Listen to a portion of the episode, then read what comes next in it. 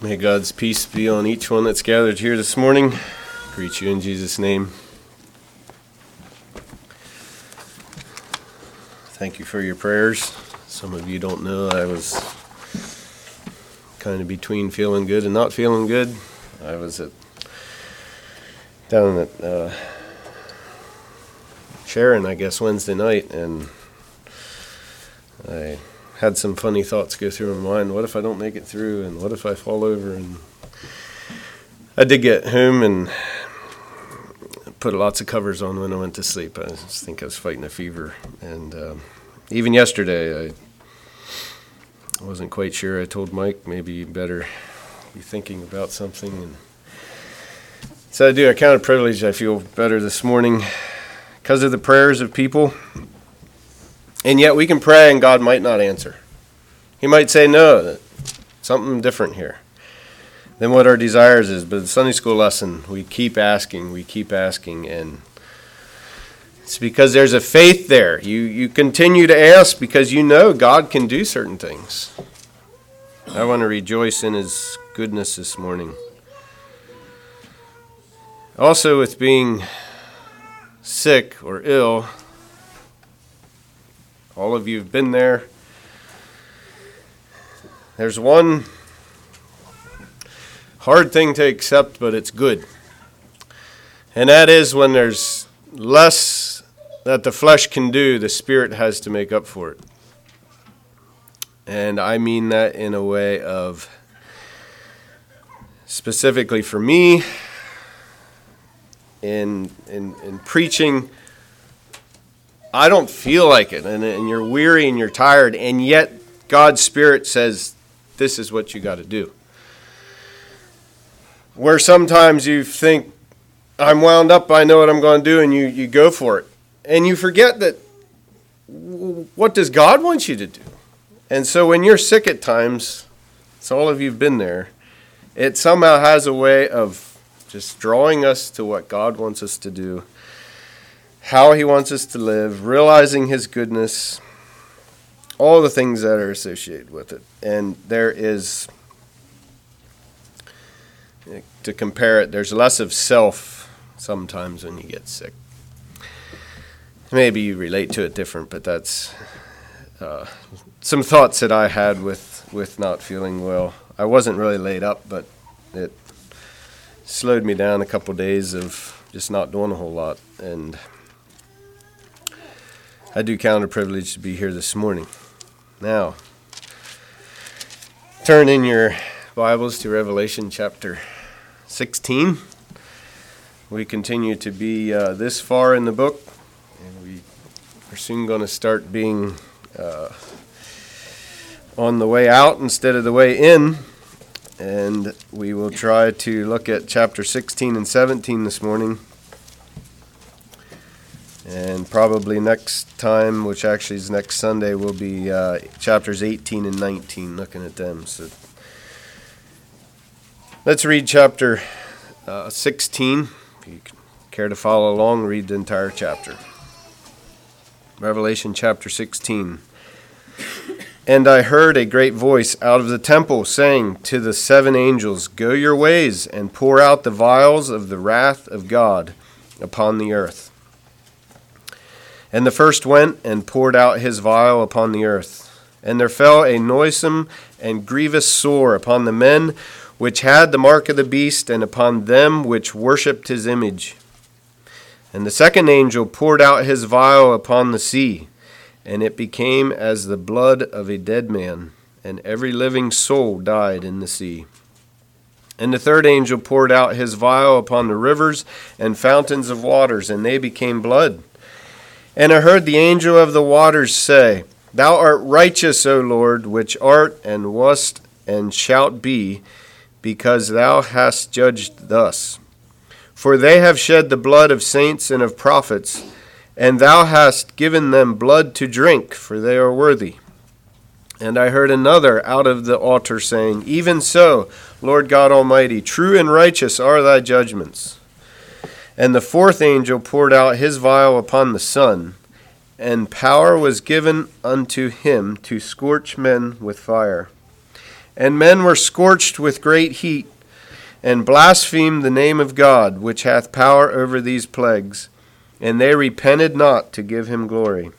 And the fifth angel poured out his vial upon the seat of the beast, and his kingdom was full of darkness. And they gnawed their tongues for pain, and blasphemed the God of heaven because of their pains and their sores, and repented not of their deeds. And the sixth angel poured out his vial upon the great river Euphrates, and the water thereof was dried up, that the way of the kings of the east might be prepared. And I saw three unclean spirits like frogs come out of the mouth of the dragon, and out of the mouth of the beast, and out of the mouth of the false prophet. For they are the spirits of devils working miracles, which go forth unto the kings of the earth and of the whole world to gather them to the battle of that great day of God Almighty. Behold, I come as a thief. Blessed is he that watcheth, and keepeth his garments, lest he walk naked, and they see his shame. And he gathered them together unto into a place called in the Hebrew tongue Armageddon. And the seventh angel poured out his vial into the air, and there came a great voice out of the temple of heaven from the throne, saying, It is done. And there were voices and thunders and lightnings, and there was a great earthquake, such as was not since men were upon the earth, so mighty an earthquake, and so great. And the great city was divided into three parts, and the cities of the nations fell, and great Babylon came in remembrance before God, to give unto her the cup of the wine of the fierceness of his wrath. And every island fled away, and the mountains were not found. And there fell upon men a great hail out of heaven, every stone about the weight of a talent. And men blasphemed God because of the plague of the hail, of the hail, for the plague thereof was exceeding great. Now, normally I go down through and kind of just give a little comment about the verses, but it's pretty easy that there is seven vials, so we're just going to briefly go over all those. But if you go back just real quick to uh, 15, and I think this is critical if you want to understand a little bit what's taking place. Chapter 15, verse 2 reads, And I saw, as it were, a sea of glass mingled with fire and them that had gotten the victory over the beast and over his image and over his mark and over the number of his name stand on the sea of glass, having the harps of God. The ones that are in Christ Jesus will not be experiencing these vials that are poured out.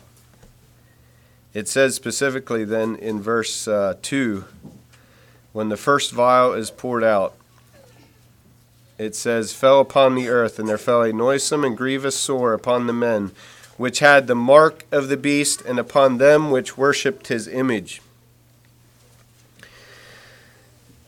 And so, if you're going to wonder if you will have to experience these, if time continues on and we see the obvious taking place of here is the ones worshiping Satan and here is the ones worshiping God. And it could even be at this time where, like we talked about in the other chapter, of God harvested the earth, and perhaps the trumpet has sounded, and all the Christian people have left the earth. I'm not quite sure if I can say which it is, but it's possible that the earth is now only has men that refuse to worship God, and they are worshiping the beast and that's the only ones that are on the earth. It'd be possible. Because these vials are the wrath of God, an anger, a burning, and a even a blistering anger of God pouring this out on the men that are on the earth. So let's look at them. And it makes sense what he gives them. The first one was uh, noisome and grievous sore.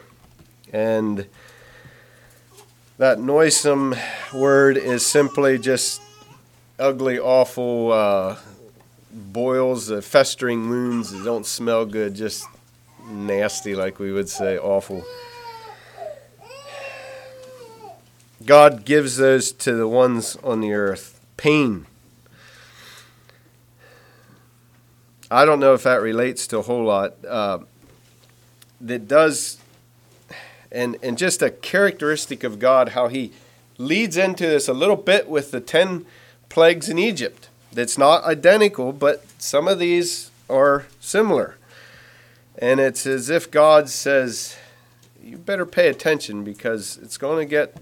I did this delivering out of Egypt, and he goes, You saw what's happening there. This is just going to be, you know, worse yet. Um, in regards to my wrath of these people that refuse to worship and acknowledge who I am and to repent, as it says later on. So the first one was sores, painful pain, physical pain. The second one, the sea became as blood of a dead man. One of the hard things for me to comprehend is the awfulness of these things.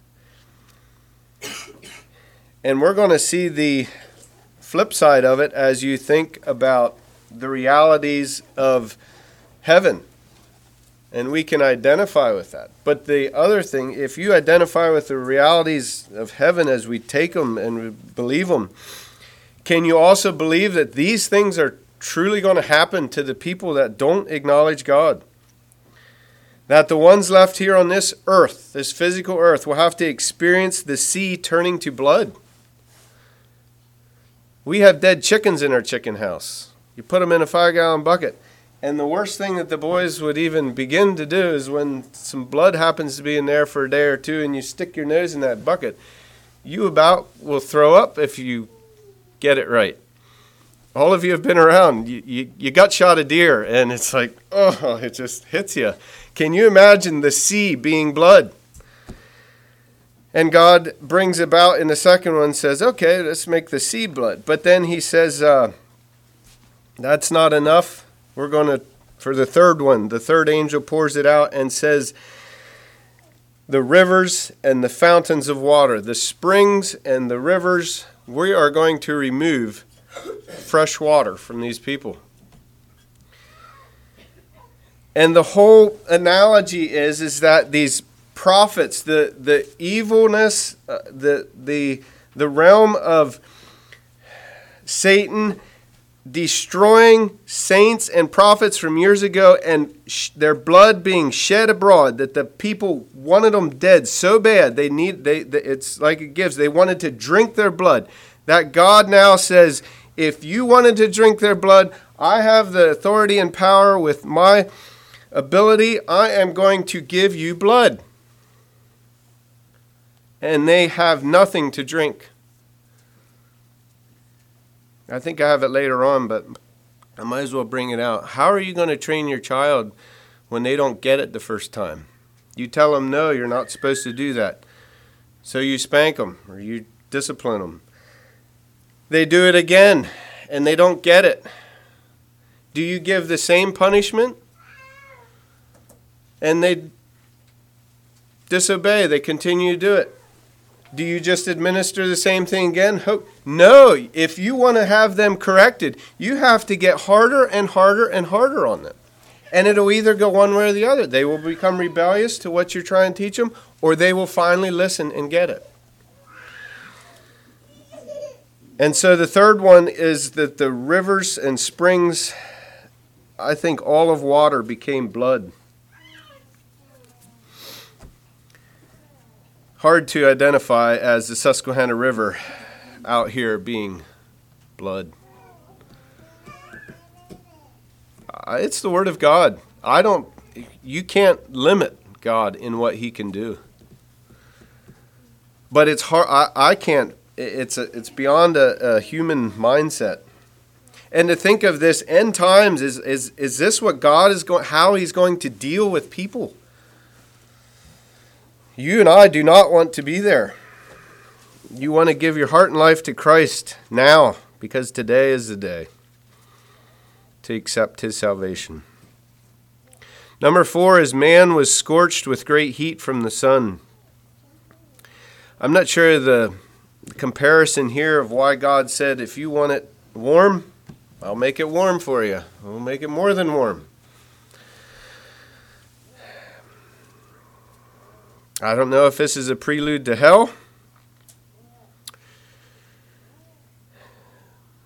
I don't fully understand hell. You think of hell fire, fire is not cold. But there was, it says about authority given. An angel was allowed to, uh, in verse 8, and the fourth angel poured out his vial upon the sun, and power was given unto him to scorch men with fire. And men were scorched with great heat. But they didn't want to give in. They said, well, it uses the word blaspheme. They just blasphemed God because they knew that's where it was coming from. And it says, and they repented not to give him glory. That's the fourth vial that was poured out. The fifth one is the kingdom of the beast or the Antichrist. His whole kingdom was filled up with darkness. And it's God just, I think, gives it to him so plain. He says, if you want to have a kingdom of darkness, if you don't want to accept my light, then fine, you are going to get darkness. And he gives them darkness so bad that the commentaries, we talked about that, they don't know what it means when it says they gnawed their tongues for pain.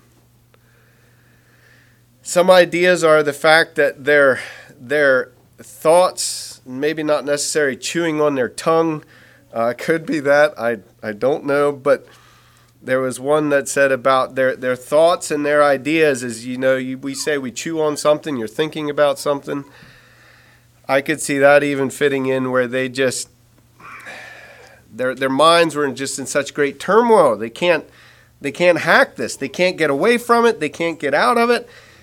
They are they were just they're just stuck in this. And and it's awful. And a verse the following one says, And they blasphemed the God of heaven because of their pains and their sores, and repented not of their deeds. So the sixth one is the river Euphrates was dried up. I didn't uh, wasn't able to understand this very well either. A couple different things could come. I don't necessarily have anything, but it says it made the way. Uh, how's it read here? And the water thereof was dried up, that the way of the kings of the east might be prepared. And it follows through with three unclean spirits. I think one, you know, that come out of the mouth of the dragon, one out of the mouth of the um, the beast, and one out of the mouth of the false prophet. These these three spirits, these unclean spirits they went out into the world and they uh, it says for they are spirits of devils working miracles and it's to go into the kings of the earth to persuade them of their truth. Their they have a sign from like we would have it today like a sign from god. This is this is right. This is correct.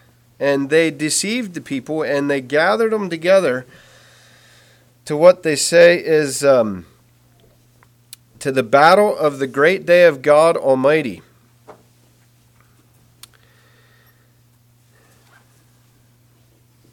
And then the seventh one, I have a little bit in between here, I guess, yet. When we read verse 15, kind of is uh, stuck in the middle here, but it is the third uh, beatitude. We have a blessed given to those. It says, Behold, I come as a thief. Blessed is he that watcheth and keepeth his garments, lest he walk naked and they see his shame. Now, it's okay to laugh at that verse a little bit because you think, why, why does God say, uh, make sure you uh, are watching and, and you know, keep your clothes on.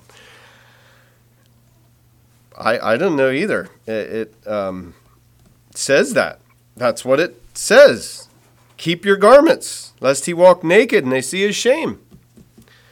Well, one interesting, uh, and like it's hard to know if things are tra- a tradition or a, um, you know, just a story down through the ages. But it was stated a couple different places. Reading kind of kept coming up that as uh, the uh, the work in the temple, you had somebody on night duty.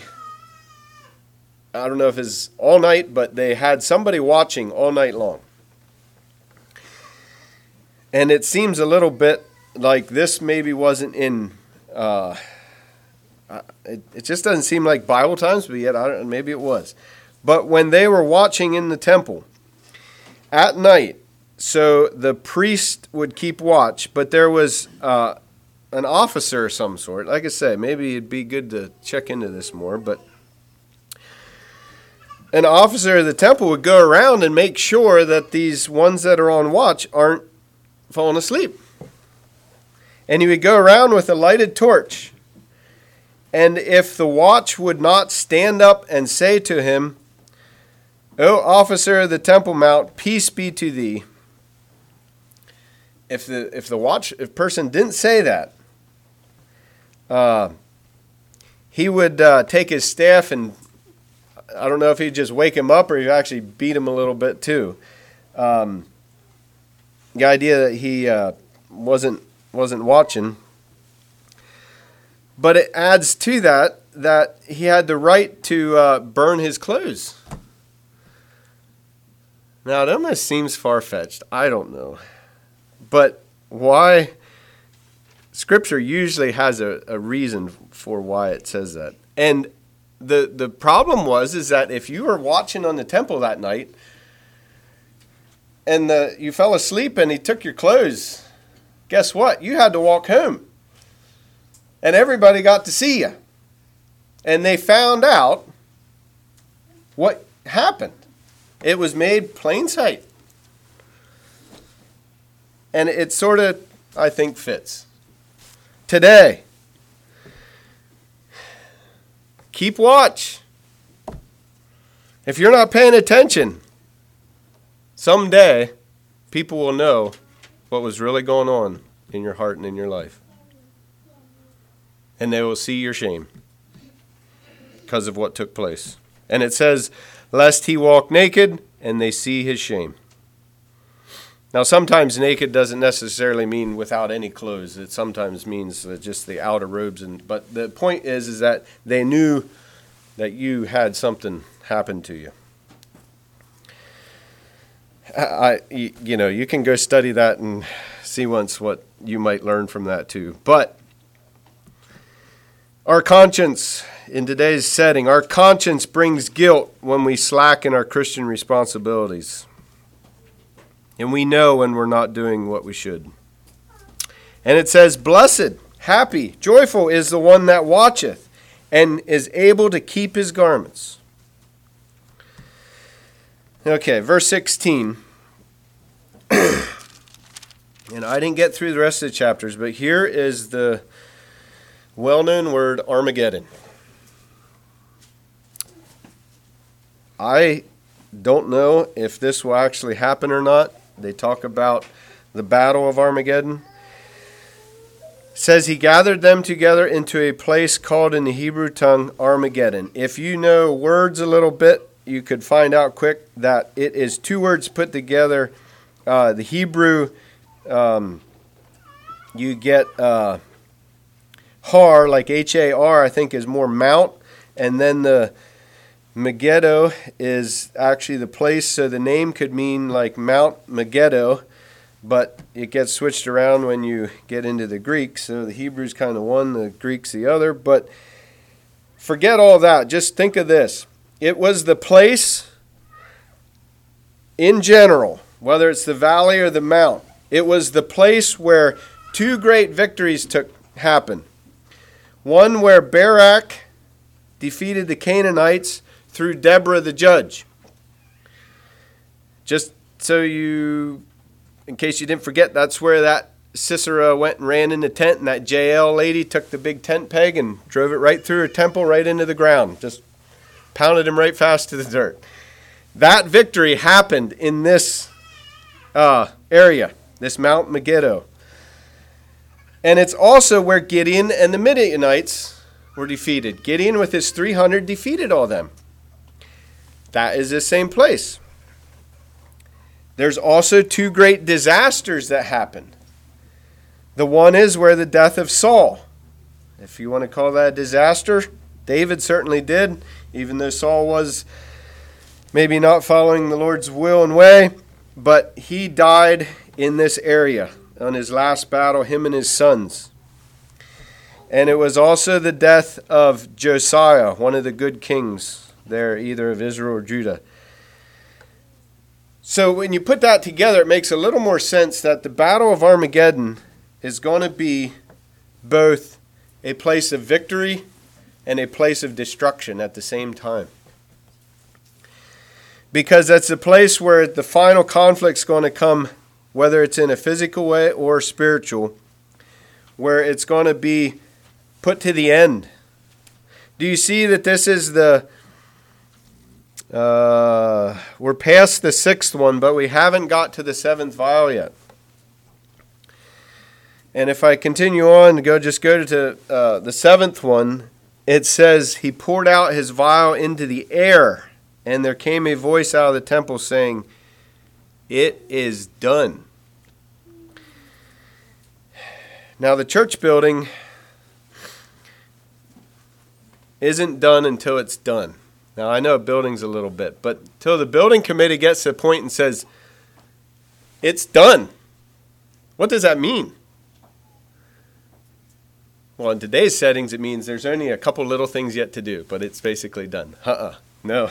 When God says it is done, there is nothing else left to do. When it says done, maybe not such a good analogy, but Jesus, uh, Christ here in his final vial poured out says, It is done. I, this all I think fits with the seventh trumpet blowing. It could include the rapture in that, and the, I'm not sure about the rapture necessarily being right here. Lots of ways you could go with that. But uh, it is it is the end. Time time is is over, and yet the things on this earth, uh, continuing there in um, the seventh vial, has there was great voices and thunders and lightnings, but then it says there was a great earthquake, such as was not since men were upon the earth on the Richter scale, it just went, you know, off the top. There's eights and nines, but it might have been up into who knows what. Enough that the uh, uh, great city that it calls it here, and the great city was divided into three parts, just the way God wanted to do. And it says, And great Babylon came in remembrance before God to give unto her the cup of the wine of the fierceness of his wrath I'm going to attempt to look at Babylon next time. I didn't think there was much to Babylon, and it looks like there'll be plenty for next Sunday about Babylon. But with this vial was the earthquake. Verse 20 says, In every mountain or every island fled away, and the mountains were not found. And then in verse 21, it talks about hail so great that the weight of the hail or the hailstone could have been up to 100 pounds. A talent is somewhere around 80, some would say 100. Where are you going to hide from hailstones coming down that weigh 100 pounds? I think they'd probably go right through the roof, right down into here. I, you would have to. Maybe that's why it says they ran to the caves and the holes in the ground because they're escaping God's wrath, but unimaginable pouring out of God's wrath on the people that were on the earth. It's hard for me to understand. Uh, but that's chapter 16. I don't have a whole lot on that. Let's read chapter anything more. Let's read chapter 17. I'm not sure if I have a huge amount on 17 either. Some of these things are just take them at face value for us to think about.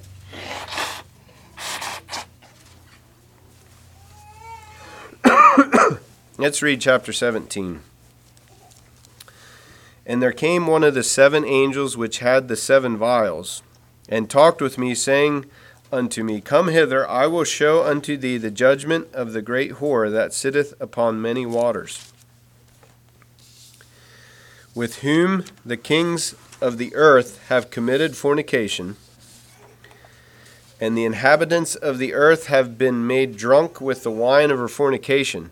So he carried me away in the spirit into the wilderness, and I saw a woman sit upon a scarlet colored beast, full of names of blasphemy having seven heads and ten horns. And the woman was arrayed in purple and scarlet color, and decked with gold and precious stones and pearls, having a golden cup in her hand, full of abominations and filthiness of her fornication. And upon her forehead was a name written Mystery, Babylon the Great, the mother of harlots and the abominations of the earth. And I saw the woman drunken with the blood of the saints and with the blood of the martyrs of Jesus. And when I saw her, I wondered with great admiration. And the angel said unto me, Wherefore didst thou marvel? I will tell thee the mystery of the woman and of the beast that carried her, which hath the seven heads and ten horns. And the beast that thou sawest was and is not, and shall ascend out of the bottomless pit and go into perdition and they that dwell on the earth shall wonder, whose names were not found, were not written in the book of life from the foundation of the world, when they behold the beast that was and is not and yet is. And here is the mind which hath wisdom. The seven heads are seven mountains on which the woman sitteth. And there are seven kings, five are fallen, and one is, and the other is not yet come. And when he cometh, he must continue a short space. And the beast that was and is not, even he is the eighth, and is of the seventh, and goeth into perdition. And the ten horns which thou sawest are ten kings, which have received no kingdom as yet, but received power as kings one hour with the beast. These have one mind, and shall give their power and strength unto the beast. These shall make war with the Lamb and the Lamb shall overcome them, for he is the Lord of lords and King of kings, and they that are with him are called and chosen and faithful. And he saith unto me, The waters which thou sawest, where the, where the whore sitteth, are peoples and multitudes and nations and tongues. And the ten horns which thou sawest upon the beast, these shall hate the whore, and shall make her desolate and naked, and shall eat her flesh and burn her with fire. For God hath put in their hearts to fulfill his will, and to agree and to give their kingdom unto the beast, until the words of God shall be fulfilled. And the woman which thou sawest is that great city which reigneth over the kings of the earth. This chapter is more, uh, not so much literal as more figurative in the I mean in a physical way we know of it, but when you when we talk about spiritual adultery as we know marriage and as a Christian we become um, you know one with God and we turn around and we forsake that and we go after something else.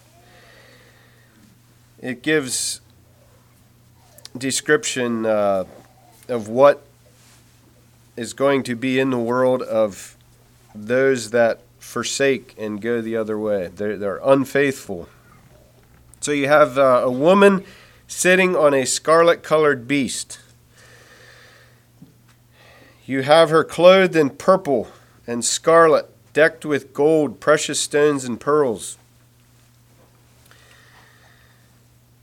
And in verse 5 it says, Mystery, comma, this is a name written on mystery Babylon the Great, the mother of harlots and the abominations of the earth. The um, mystery could be uh, it gives idea it's not just so much uh, a, a, literal mystery but like this is a comparison. That's why i say it's more a figurative uh, way in how this is. And then for um, it to be referring to babylon uh, and i think that's what it is. The babylon the great the great city and it's the mother of harlots and the abominations of the earth. I see verse 6 here uh, restating again about this city, this woman drunken with the blood of the saints and with the blood of the martyrs. And I don't know if we've seen that in the past, if we're going to see that more yet. I assume probably more yet in the future of people being killed and martyred for the cause of Christ.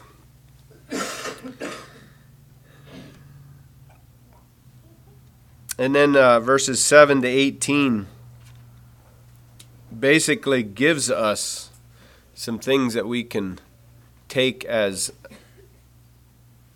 explained from Scripture. So, just a couple of them I'll point out.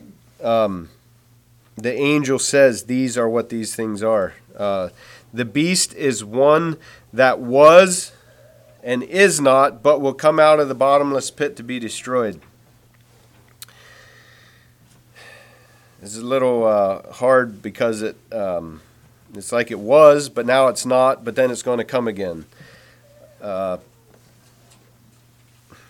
couple ways that could go, but we know that evil is around us, and yet evil's there, but maybe it's not there, and it's going to be uh, maybe worse later on. Um, just how that wording fits a little bit with what could be taking place. The seven heads are seven mountains or seven kings. Uh, I think that's probably correct. I don't know exactly what kings. Some commentators would spell it right out which way they are. But five are fallen, one is, and one is yet to come.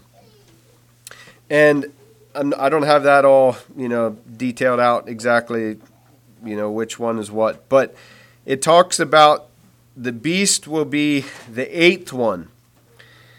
And that is it's kind of you, you get the progression of what's taking place how there's going to be seven kings but when the seventh one comes around there's actually going to be an eighth one. As it says there in verse 11 uh, and the beast that was and is not even he is the eighth. So you, i think you have seven physical kings but the eighth is the antichrist that comes in and actually takes over and rules uh, the in the world, and it says, "And goeth to his destruction." It, he comes into power. It's almost like he reveals himself, and God just takes care of him and and uh, judges him, like we'll see later on in the next number of chapters. But the ten horns are ten kings that will share for an hour authority with the beast. This looks a little bit confusing until you see and understand and it might not matter to us a bit, but for some of you, it would be interesting to note that you probably heard that the two greatest powers in the world are the political power and the, the uh, religious power. And when you put those two together, you can rule the world. That's what I grew up with in school. You take the government and you take a religion and you put them together, nobody can argue with you. And I think that happens up until verse about 12 and 13 here. That there is the uh, the false prophet. It talks about uh, you know the the false prophet and the, the beast in different parts of it. And I think that's what it is until you get to verse 13 and down through uh, like 17 and 18. It says, These have one mind and shall give their power and strength unto the beast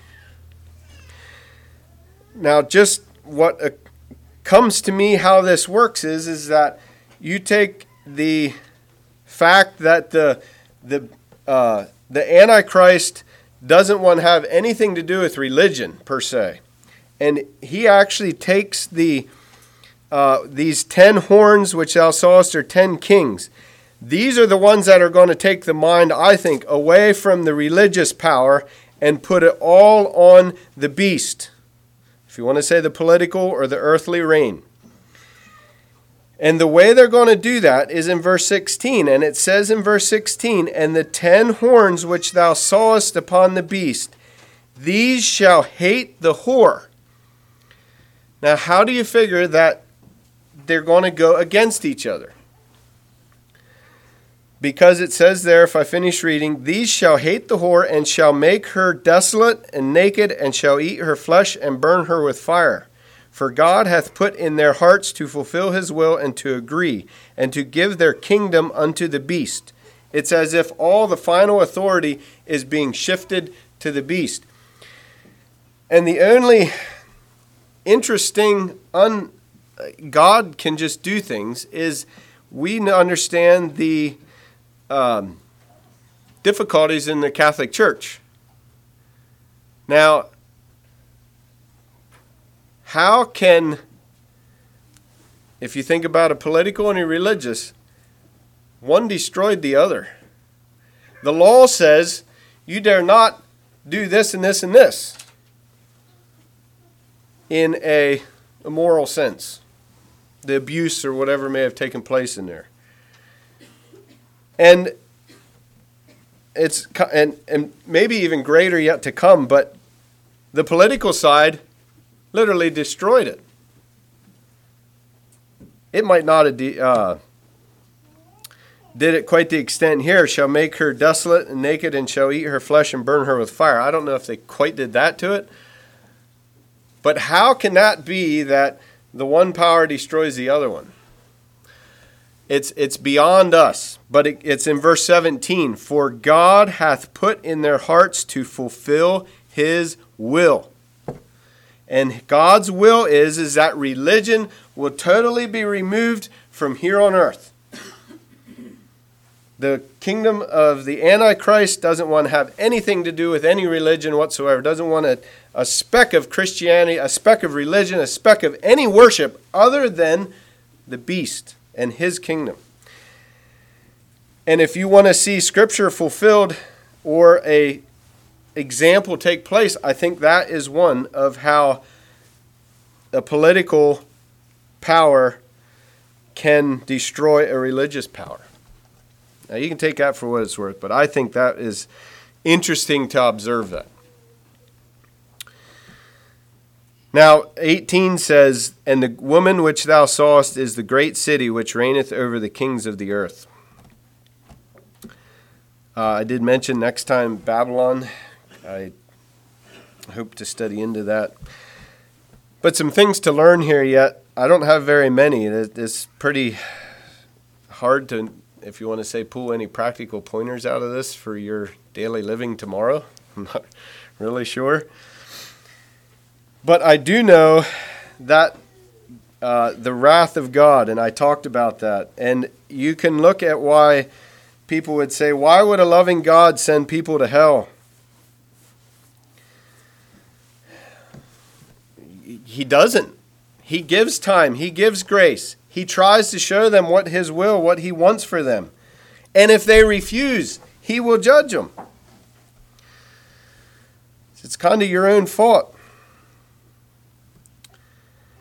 Because our judicial system does the same thing, if you want to say, with making the penalties harder and harder and harder.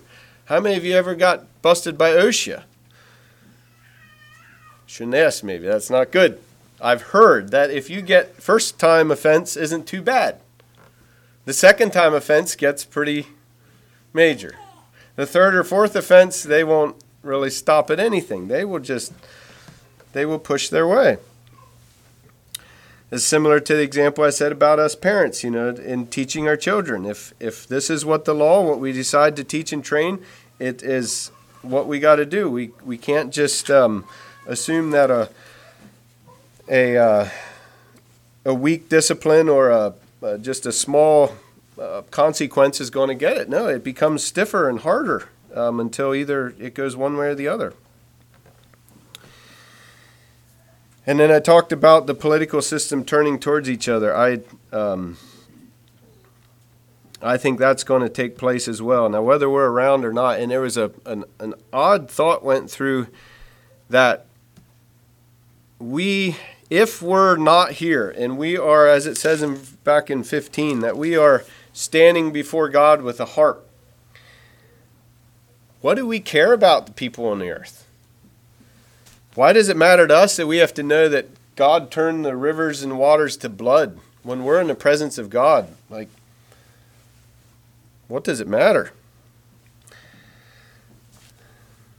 Maybe it doesn't matter to us that are His children, but if you're not, I think it's well then that it is in Scripture. And the other, lastly, the recurring theme that comes through is repentance.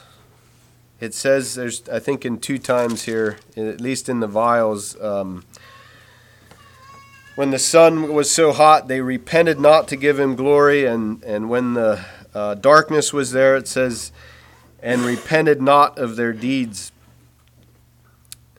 Repentance means to change one's mind. And for us today, I am at times put up against that and challenged in a way that I say, Am I actually repenting of things that I know I should change in my life? These are past the initial committing your life and surrendering your life to Christ. And it's the growing and the learning where you just don't always feel like doing it. And repentance means to change one's mind and to change one's thinking. And I think at times we need to repent, not as we think of it as becoming a Christian, but as a change of mind. And these things that happen for me, you grow up if you. Um, I couldn't really come up with much examples, but just a couple of them. Uh, you know, do you have to tell your children that you love them every night before you go to bed? Do, and there's many things of you can take what your parents have established and given to you and say, well, if they did it as good Christian people, then I can just do the same thing. I don't have to do it. If my parents just skipped church a couple times because they just wanted to, or they just, that's the way they did it, is that right? If God is saying, you know, you could do it different here. It's not like they did it wrong, but what am I asking you to do? And you have to decide if you're going to change your thinking on it or not. And if one thing that's hard to do is it's to change your thinking on some things. That is hard at times. And not just, well, your thinking is what's how you're going to act, but you change your thinking and that's going to change your actions then.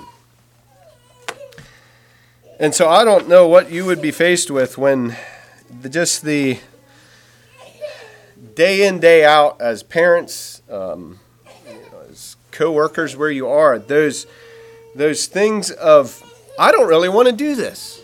And the fact is, is that God could be calling you to repent and change your thinking about it. Because of how these men, the ones that they experienced God's vials poured out, and it says they still would not repent. It just marvels me that how much does it take sometimes to change our thinking, to change our mind? May God help us to just be open to those changes.